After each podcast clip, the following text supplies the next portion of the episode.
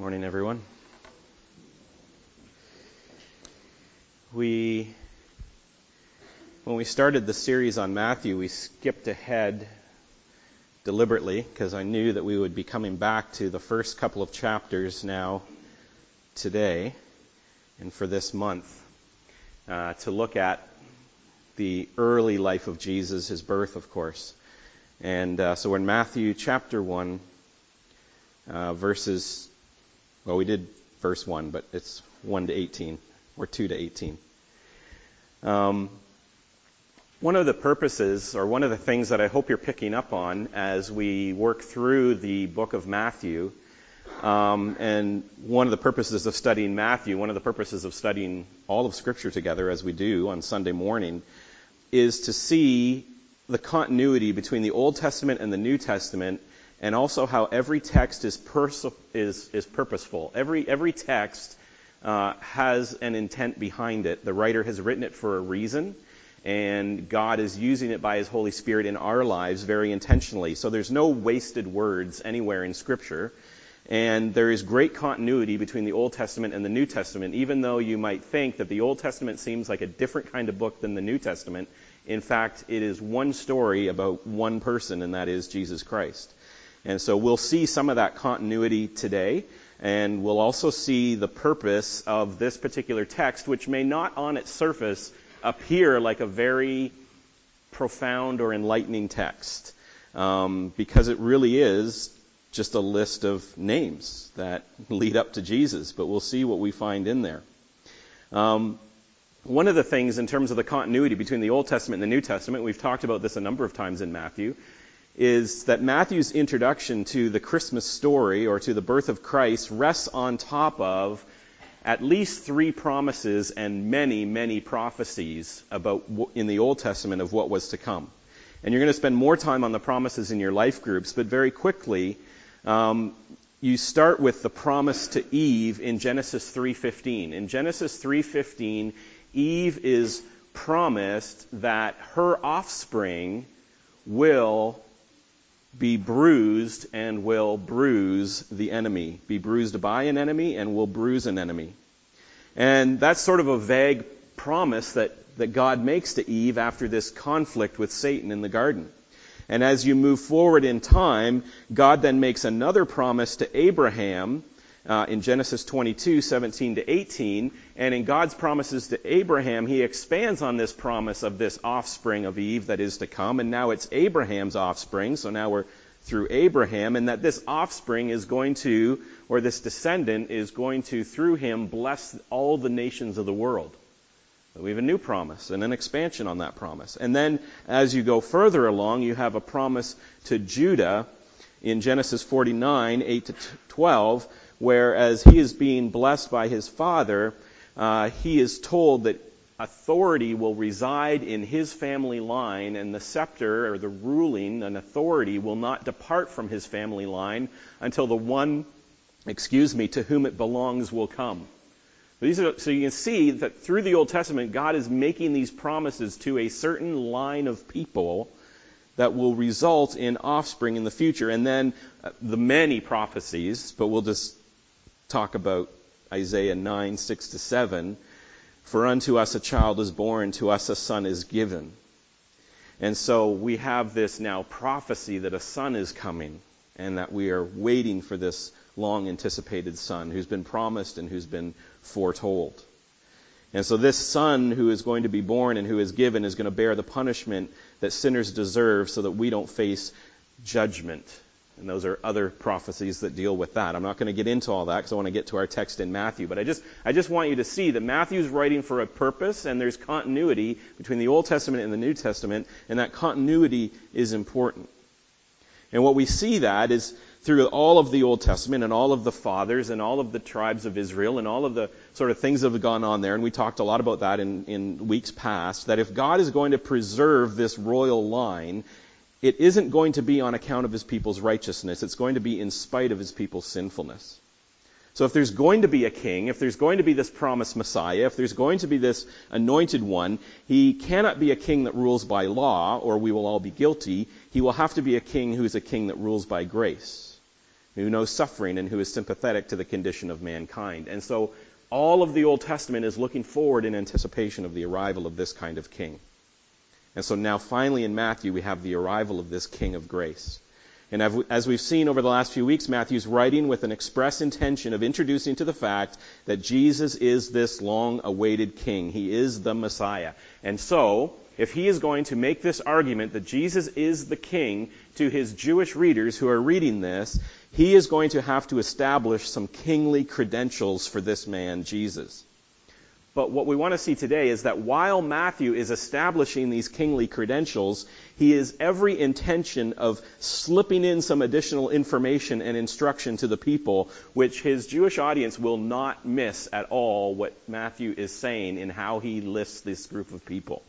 And we should not miss it either. And so that's what we're looking at today. We're looking at Matthew 1 to 18, this genealogy of Jesus and the arrival of him as a long anticipated king. Let me just pray before we read God's word. Father God, we thank you that your word is consistent, that it is coherent, that it is continuous from beginning to end, that it is one story the story of your Son and the story of your plan to redeem mankind. And so, Father, we thank you that in everything that your scripture teaches us, there isn't a single wasted word, that you intend to convey to us the same message over and over again. The King has come. He's a King of grace, and He's for us, not against us. So, Father, I pray as we read your word now that your Holy Spirit would be living and active in it, and that it would convict each of us of the things that we need to be convicted of and encouraged in the way that we need to be encouraged. I pray this in Christ's name. Amen. So, Matthew 1, 1 to 18, um, is the, the lineage that leads to Jesus, according to Matthew. This is the book of the genealogy of Jesus Christ, the son of David, the son of Abraham. And Abraham was the father of Isaac, and Isaac the father of Jacob, and Jacob the father of Judah and his brothers. And Judah the father of Perez and Zerah by Tamar. And Perez was the father of Hezron, and Hezron the father of Ram. And Ram the father of Amminadab and Amminadab the father of Nahshon, and Nahshon the father of Salmon, and Salmon the father of Boaz by Rahab. And Boaz the father of Obed by Ruth, and Obed the father of Jesse, and Jesse the father of David the king. And David was the father of Solomon by the wife of Uriah. And Solomon the father of Rehoboam, and Rehoboam the father of Abijah, and Abijah the father of Asaph, and Asaph the father of Jehoshaphat and Jehoshaphat the father of Joram, and Joram the father of Uzziah, and Uzziah the father of Jotham, and Jotham the father of Ahaz, and Ahaz the father of Hezekiah, and Hezekiah the father of Manasseh, and Manasseh the father of Amos, and Amos the father of Josiah, and Josiah the father of Jeconiah, and his brothers at the time of the deportation to Babylon. And after the deportation to Babylon, now we get into some names we don't know so well. Jeconiah was the father of Shealtiel, and Shealtiel the father of Zerubbabel, and Zerubbabel the father of Abiud, and Abiud the father of Eliakim, and Eliakim the father of Azor, and Azor the father of Zadok, and Zadok the father of Achim, and Achim the father of Eliud, and Eliud the father of Eleazar, and Eleazar the father of Matthan, and Matthan the father of Jacob, and Jacob the father of Joseph, the husband of Mary, of whom Jesus was born, who is called Christ. So all the generations from Abraham to David were 14 generations, and from David to the deportation to Babylon, 14 generations, and from the deportation to Babylon to the Christ, 14 generations. Now the birth of Jesus Christ took place in this way. And we're going to get to that. Well, you'll see it all in the pageant. The pageant's going to spoil the whole story. You're going to see the birth of Christ. But we'll get to that in later weeks as we lead up to Christmas, the birth of Christ. But we see here in this text that Matthew divides his generations in such a way on purpose that he highlights three eras of Israel's history listed as three groups of 14 generations. These are theological generations. They're not historical generations. There were other fathers and other sons in there, but Matthew has highlighted these particular fathers and sons and mothers on purpose to establish these three eras. You have the um, ascending order from Abraham to Jesus, focusing on this line of royal succession. So he comes from Abraham, which is the era of promise and covenant. It's the patriarchs and the judges, into the second era of David, which is the era of monarchy, and is sort of an era of decline and tragedy from David descending down until finally exile, and the final era of exile, uh, which is silence and captivity and obscurity and we don't know anything about the names in verses 14 and 15 at all, and then 400 years of silence after the prophet Malachi. And so you have these three sort of grand eras that Matthew is establishing. But looking closely at what Matthew is doing now, opening up his gospel in this way, first and foremost, we don't want to overlook the obvious. Matthew, very clearly, in writing this, has a a, a very top of mind purpose of establishing the royal lineage for Jesus. Nobody is going to accept Jesus as Messiah and Davidic king unless he actually descends from King David. And so Matthew traces Jesus' family all the way back to David, but actually all the way back to Abraham, the founder of the entire nation. And as we touched on in this in our, in our, our first sermon, we won't stress it too much. But in terms of pedigree for Jesus, we should also note that, that Luke has a genealogy that diverges from Matthew's genealogy. The genealogy of Jesus' mother Mary is by blood, and it goes in the reverse order in chapter 3 of Luke, descending from Jesus to Abraham. The line of Mary through David's son Nathan, rather than through Solomon, like we have in this um, this genealogy, right? So you pick up on that. This in this genealogy, it said that David had a son Solomon, who had a son, and it goes down to Joseph. In Mary's genealogy, David also had a son Nathan, and it goes through that line down to Mary. So both Mary and Joseph are of the family of David through different sons. Matthew's following the inheritance of the throne or the legal lineage of rulership from Judah through David to the Messiah, whereas Luke is following the bloodline through Mary. And this is important. It's important for this little side reason, which again, nobody in Jewish culture who understood their own testament would miss this point. Joseph line can't be the bloodline even though it's the legal kingly line. Because Joseph has Jeconiah in his line. And if you go back and read about Jeconiah, because of the evil that he did, God cursed Jeconiah's bloodline that none of his blood offspring would sit on the throne. Jeremiah 22:30 says, "Thus says the Lord, write this down, write this man down as childless, a man who shall not succeed in his days, for none of his offspring shall succeed in sitting on the throne of David and ruling again in Judah. And as it turns out, even though Joseph is the husband of Mary and he stands in the royal inheritance line of kingship from David, he is the blood offspring of Jeconiah, and his offspring is not actually going to sit on the final eternal kingly throne of David. Because Joseph is the adopted father of Jesus, not the earthly father of Jesus. Mary is his human mother, but Joseph is not his human father because Jesus is beget by the Holy Spirit. So you see that here, even in this very small way, Matthew is making a statement that yes, G- Joseph is in the line of David, so Jesus is has all authority to claim the throne that I'm claiming he is going to claim, but he's in the bloodline of Mary, also in the line of David, but neatly avoids the bloodline of the man who has been cursed and whose son will never sit on a throne.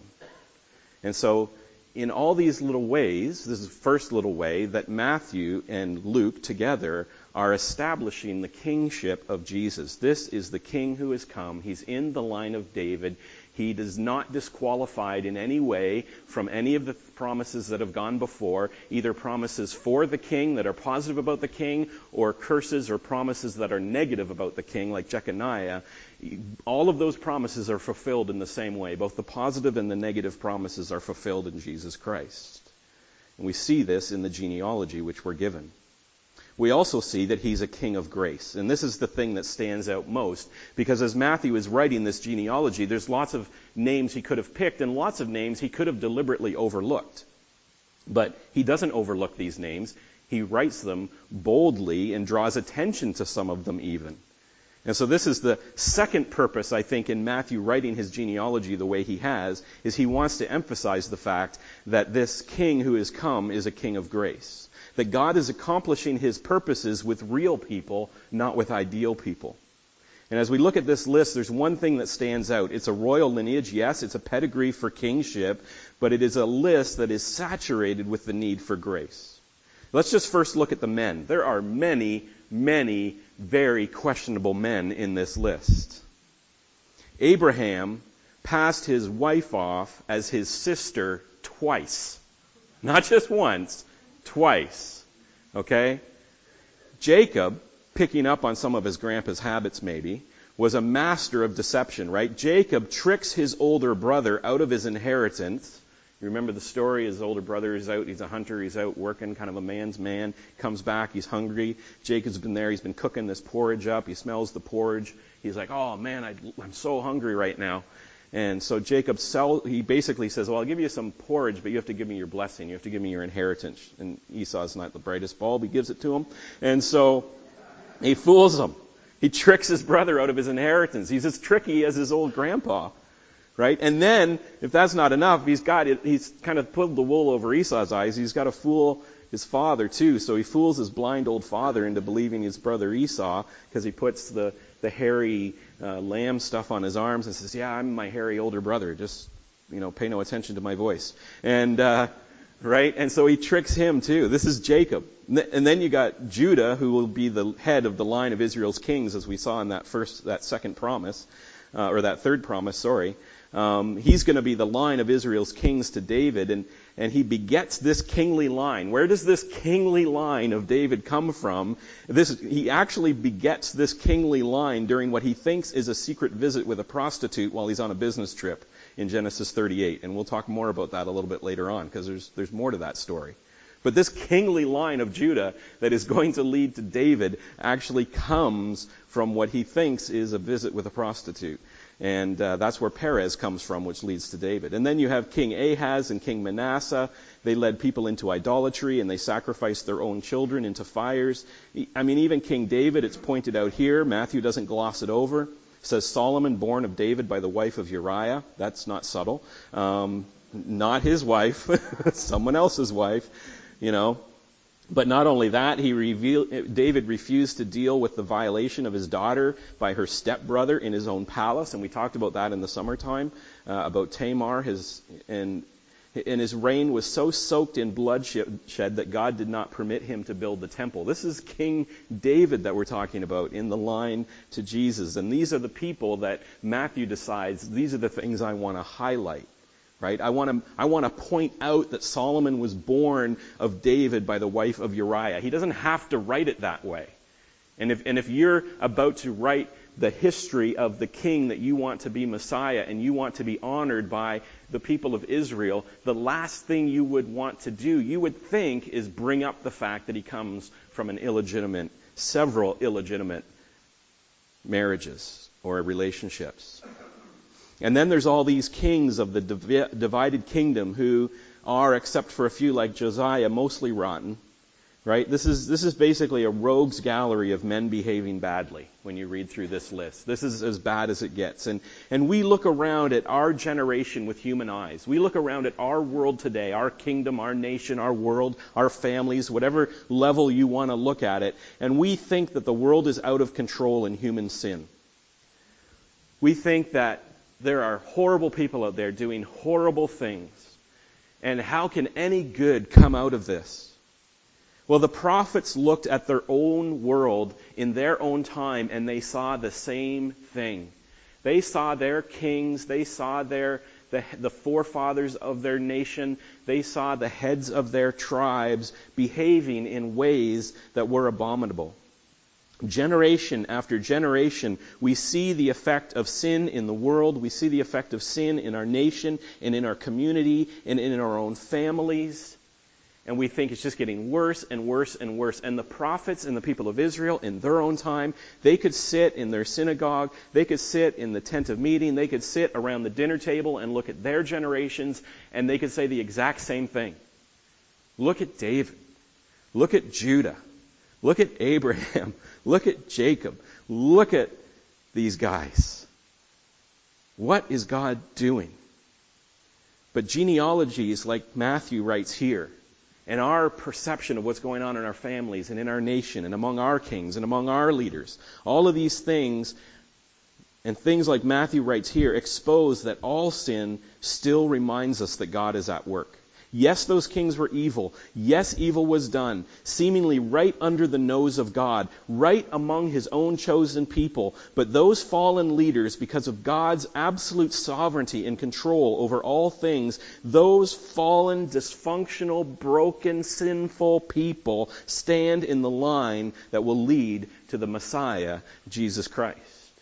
They are accomplishing God's purposes even in the midst of their dysfunction and sin. So at this point, you might think, okay, so there's some scoundrels on this list for sure, but why should we conclude that Matthew deliberately wants us to notice their bad behavior? He's just writing a genealogy. He has to write their list of names down. That's true. He does. So he is establishing the kingship of Jesus, but then let's look at the women he chooses to include and how he references some of them. Because it's not just a list of men behaving badly, there's some questionable women here too. First of all, again, as you're reading Matthew and you're wondering, what is Matthew writing? Why is he writing this? What does he want me to see when he writes me this letter? We would ask the question, why does Matthew mention women at all in a genealogy in his time? Women are not normally part of these lists. And then if you're going to include women in a genealogy, which is unusual in a Jewish genealogy, then why mention these specific women? All of these other guys had wives too. He doesn't mention all the wives, he just mentions some of the wives. And so why did he pick out these wives? Why point these ones out? And the inclusion of the women that he's selected here puts a big spotlight on the point Matthew's trying to get across. These are women of even greater need of grace than others. So Tamar, who he mentions, not David's Tamar, this is the earlier Tamar from Genesis 39, married to a man that God struck down for being evil, uh, then she's the brother-in-law of Onan who doesn't do his duty to take her into his household, so he gets struck down. So Tamar goes to Judah, the father of these two brothers, for his second son.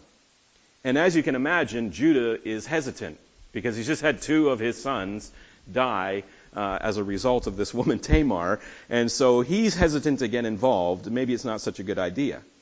But he doesn't do his family duty to this Tamar, who needs a household now, who is basically estranged and alone and marginalized in the world. And so Tamar disguises herself as a prostitute and sits by the gate while Judah's on this uh, trip, uh, business trip to look after his herds, and she gets impregnated by her father-in-law.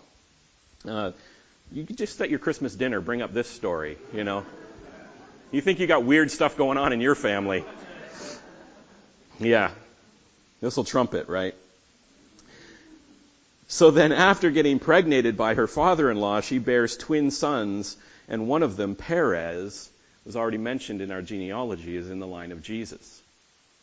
So again, Matthew, why are you highlighting Tamar? Why, why would you even bring this story to mind as you are trying to establish the honor and the authority and the power and the kingliness that is due to this Messiah. And then you have Rahab, who is an actual prostitute in Jericho, she hid the spies when they're scoping out Jericho, and so she was spared and was brought into the covenant community and eventually had children that led to Jesus as well. Then you have Ruth, who's a wonderful, godly woman by every account that we have in Scripture, but she was a Moabite. She was the offspring of an incestuous relationship between Lot and one of his daughters, and they were excluded by God. Israel was supposed to have nothing to do with Moab. They were not to relate to the Moabite people at all. And yet we see here that Ruth, who followed Naomi back to Israel, and and desired to follow her God was married to Boaz and became the great grandmother of King David. A Moabite woman becomes the great grandmother of King David. But why would you mention that in this list? And then you have Bathsheba, and I'm not going to put much blame on Bathsheba. I'm not sure why she was taking a bath on her roof, but I doubt it was to tempt David. David is definitely the sinner in this story, okay? But he's using his kingly power to take another man's wife and have that man killed off at the front lines of battle so that he could have access to Bathsheba. And she is mentioned here not by name, but literally by calling her the wife of Uriah to make it extremely clear what aspect of the story Matthew is highlighting. So you go through this list of names, and it's a part of the Bible that you probably just normally skip over, right? Is you just get to the good stuff. Get, let's get to Mary and Joseph and the birth and all of that stuff. That's what I want to get to. And, and we just skip over this. But there's a reason for this because there's continuity between the Old Testament and the New Testament in what has been going on for over 3,000 years in Old Testament scripture and what is taking place today. And Matthew wants to show us that continuity, but he also wants to show us not just that Jesus is the king that is coming, but that Jesus is a king that comes from a line of people who need to be saturated with grace. He is a king of grace.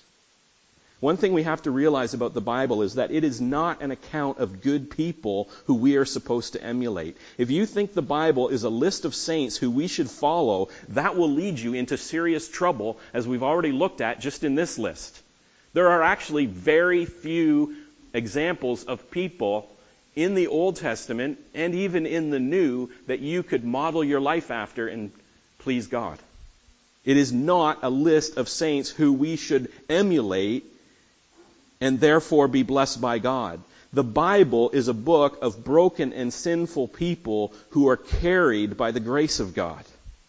The Bible is not a book that tells us a list of things that we need to do so that God will save us. It is a book that tells us what God has already done in order to save us. You have to get that right. If you think the Bible is a whole bunch of rules we have to follow so that God will save us, we will get it wrong. This Jesus comes as a king not of law but a law but a king of grace. And the reality is, and I want to talk about this a little bit more in the new year, but I'll just mention it here. God has always been a God of grace. When we talk about the law versus grace, I just want you to remember one thing. God rescued the people of Israel out of Egypt before he gave them the law. The law came after the rescue. He took his people from Egypt and then he said to them, This is how you have a relationship with me. And he gave the law to his people. He didn't give the law to the rest of the world to follow. He gave it to his people to follow so they could have a relationship with him. God has always been a God of grace. The rescue comes before the relationship and the law. And this is what Matthew is showing us. That the kingly line of Jesus is a line of normal regular, broken, sinful people. And if a king is going to come, he's not going to come out of the righteousness of his people. He's going to come in spite of the sinfulness of his people. Now, the world calls these families dysfunctional. The Bible calls them sinful. But that's good news for us. Because this tells us where our king has come from and what he's come for. Any Jew in the first century reading this would think, what kind of a royal lineage list is this? What are you writing? Why would you write it this way? Why would you highlight these people and these events? There are much better ways to write a genealogy for the Messiah than this. Are you literally trying to embarrass him? That's not Matthew's point.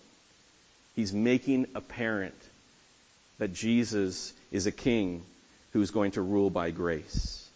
Matthew wants to point out at the start of his gospel what he's going to also point out at the end. Jesus is not just the Savior of the Jewish nation, he's also the Savior of all people. Remember, he's going to end this whole gospel with 28:19, go and make disciples of all nations. And so Matthew wants to show that yes, these are a whole bunch of broken, sinful people, and they are also people from all kinds of different nations right? There's Moabites in here. There's Gentiles in here. There's, there's people from other clans and cultures in here. He's the Savior of Gentiles and foreigners. He's the Savior of those who've been put out and those who have been cut off from God's blessing. He's the Savior of people who are liars and who are sinners. He's the Savior of prostitutes and murderers. He's the, the Savior of Can- Canaanites and Moabites. You name it. Jesus will shed His blood to save every kind of people because they're His people. They're his family. We're his people. We are his family. As broken and dysfunctional as in, in need of grace that we are, we are exactly the kind of people that the Messiah has come from and come for. He is the anticipated king, but he's not a king who's going to rule by law. He's a king who rules by grace. He's a friend of sinners. He's acquainted with grief, and he's a sympathetic high priest. So God works to keep his promises. The Old Testament, the book of promises made. The New Testament, the book of promises kept.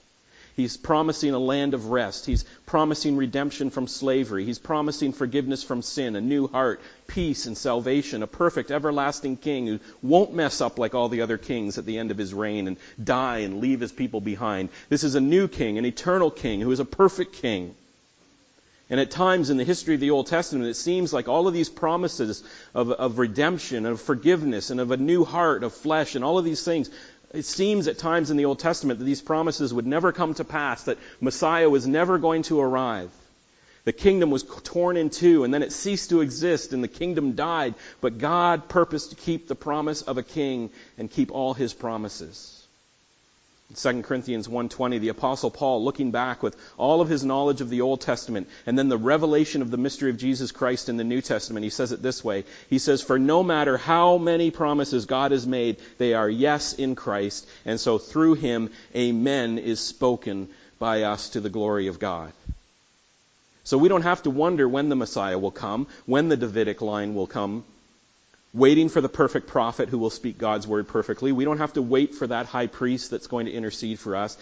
He has already come in the most unexpected way. He has come from this ragtag lineage of Israel, which is so full of sin and brokenness. And he has come to us as a human child, born so humbly into a poor family in a backwater town in Israel and all those generations of longing, all those centuries of silence, and, and then you turn to the first pages of the New Testament and it says, This is the genealogy of the Messiah, of the son of David, the son of Abraham. He's come, the anointed one, the Messiah. The royal, long awaited king is here to take the throne. Jesus is God's chosen means of salvation for all people of the world not just for the world, but he's God's chosen means of salvation for you. And we see this in how Matthew introduces us to him in this genealogy. Nothing of what Matthew writes is wasted. He's pointing us to the king, but he's pointing us to a king who is a king of grace. There's four basic takeaways that I want you to get from this list of names. The first one is this. God's dealings are with actual people, not with ideal people. This is the feature item in Matthew's genealogy. None of the people that we've looked at have been quality citizens. And we often get this wrong in our head. We have this idea that God is looking for good people who qualify to get into heaven or who are willing to work hard enough to qualify to get into heaven. Isn't that normally how a lot of people think about Christianity? God is looking for good people who qualify to get into heaven or they at least will work hard enough to qualify to get into heaven.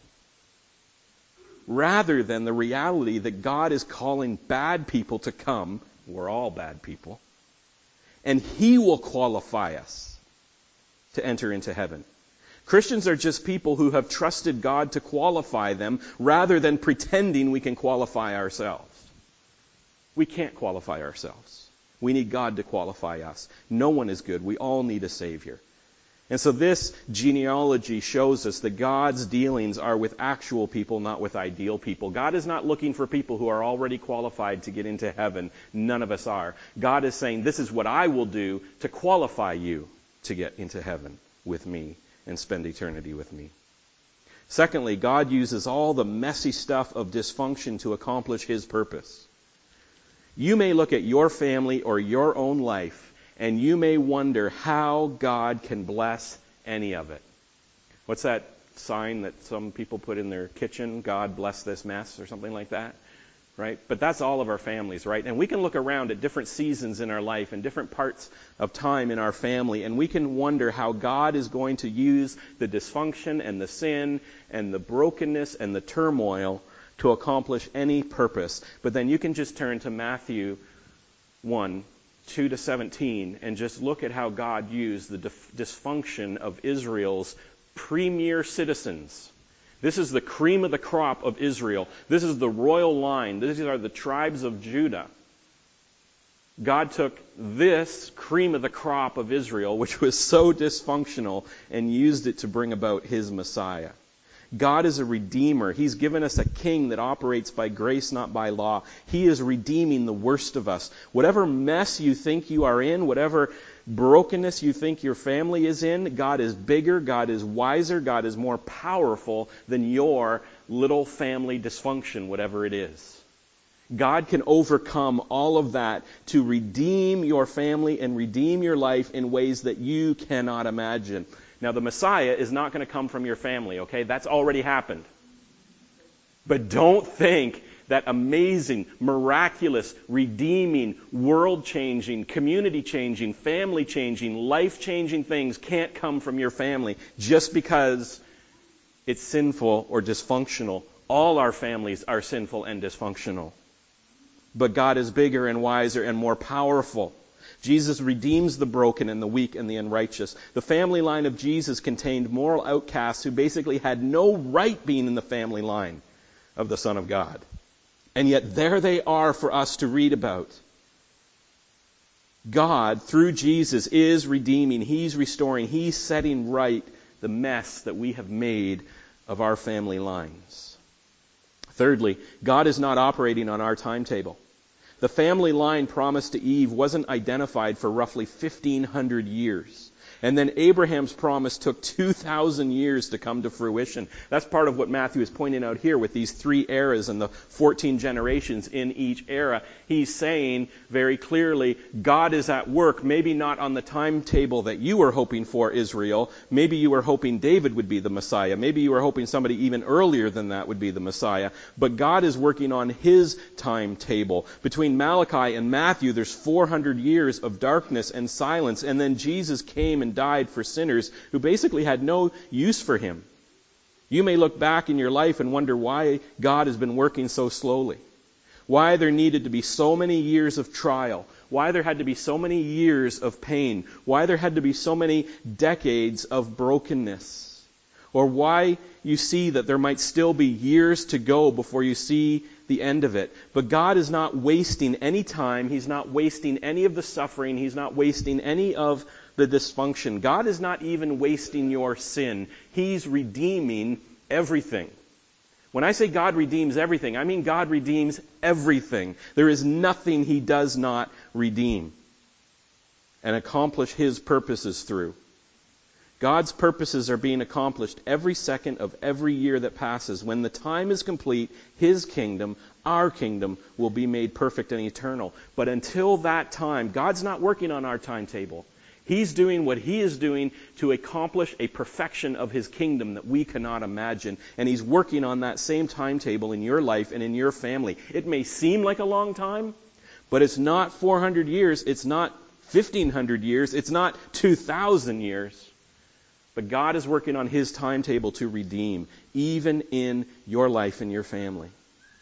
Fourthly, finally, Jesus is for all tribes and all nations and all people. The family line of Jesus was ethnically diverse. They came from mixed blood of many nations, and Jesus shed his blood for them and for us. We have to remember God's promise and prophecy to Abraham that we started with in Genesis 12:3. All the peoples of the earth will be blessed through you. God is not the tribal God of Israel only, but he is the savior of the whole world. All nations, all people are made in the image of God, and all people have equal access to Christ and the community of his believers.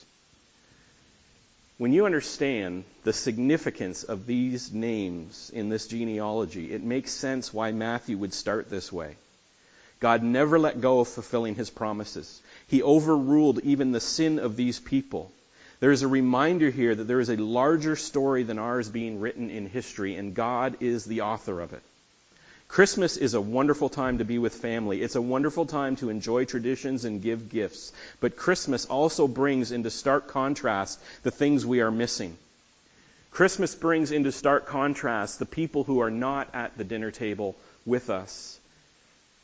It brings into contrast the reality that our families are broken, or that we've lost someone that we are missing more than ever, that our relationships have some bitterness and some brokenness in them. But because it's Christ's Mass, God has come to rescue us through his Son Jesus. We can enjoy Christmas in spite of the sin and the dysfunction that may be around the dinner table on Christmas Day. In, we can enjoy Christmas in spite of a sin torn world because it's God who has kept his promises in Jesus. The way to accept this promise, the way to accept this gift is to trust in Christ Jesus. Jesus came to rescue those who would be rescued. Right? Jesus came to die for those who would trust in him. And this is a step that we have to take. It's that trusting in this reality, trusting in the continuity between the Old Testament and the New Testament, that the God of the Old Testament was as gracious as Jesus in the New Testament, that God and Jesus and the Holy Spirit before the foundation of time, before the foundation of the world, before anyone was ever born, they had a plan that they were going to execute and that plan came to its fruition in Christ Jesus to save the world. It's a gift that they have offered to those who will trust that truth and that reality about Jesus. Ephesians 2 tells us what a gift it is. It says in Ephesians 2, 8 to 9, For by grace you've been saved through faith, that not of yourselves, it is the gift of God, not of works, lest anyone should boast. God will qualify you. You don't work really hard to qualify. It's a gift in Jesus. Acts 4:12 says, "Neither is there salvation of in any other than Jesus, for there is none other no other name under heaven given among men where my be must be saved." God says, "This is a gift I'm giving to you. I'm giving it to you in my Son. This is the way you receive this gift, and you receive it when we trust." Romans 10:9 to 10 says that if you confess with your mouth Jesus is Lord and you believe in your heart that God raised him from the dead, you will be saved. For it is with your heart that you believe and are justified, and it is with your mouth that you confess and are saved. So this long anticipated king has come. He's a king of grace, not a king of law. He is a king that comes from every nation, and he is here to bless every nation. The only way to get into his kingdom and to receive him is to trust him. The only way to be saved is to turn and trust in Jesus Christ. Confess with your mouth and believe in your heart that God raised him from the dead, that he is the Messiah, and that God's promises hold true. That is how you are saved. This is the best news you will ever hear. This is the good news of Christmas. This is what we get to share amongst the community, amongst our families, with the world. That Christ has come. God has fulfilled his promises. And he's a king that rules by grace. Let's pray. Father God, as we kind of ease into the Advent season, as we kind of ease into these messages on Jesus, this infant Jesus who's now going to come to Mary and Joseph. Father, we just want to remember the reality of where this all comes from. Jesus does not just appear on the scene as a surprise. Your Old Testament promises and your Old Testament prophecies have been heralding the day that we are going to be looking at in the next few weeks. And Father, we are thankful that you have always been a God of grace, that the law came after the rescue, that Christ came to qualify, not to find those who are qualified, that he came to rule as a king by grace and not by law. And Father, we thank you that we have this genealogy, this lineage of the very Son of God, your Son that is filled with people as broken and dysfunctional and more so than we are, as just further evidence that you reject none who would turn to you. Because those people were Jesus' family. We're Jesus' family. And he will by no means turn away any that the Father brings to him. Father, we pray that this would resound in our hearts this Christmas with those that we love. We pray this in Jesus' name. Amen.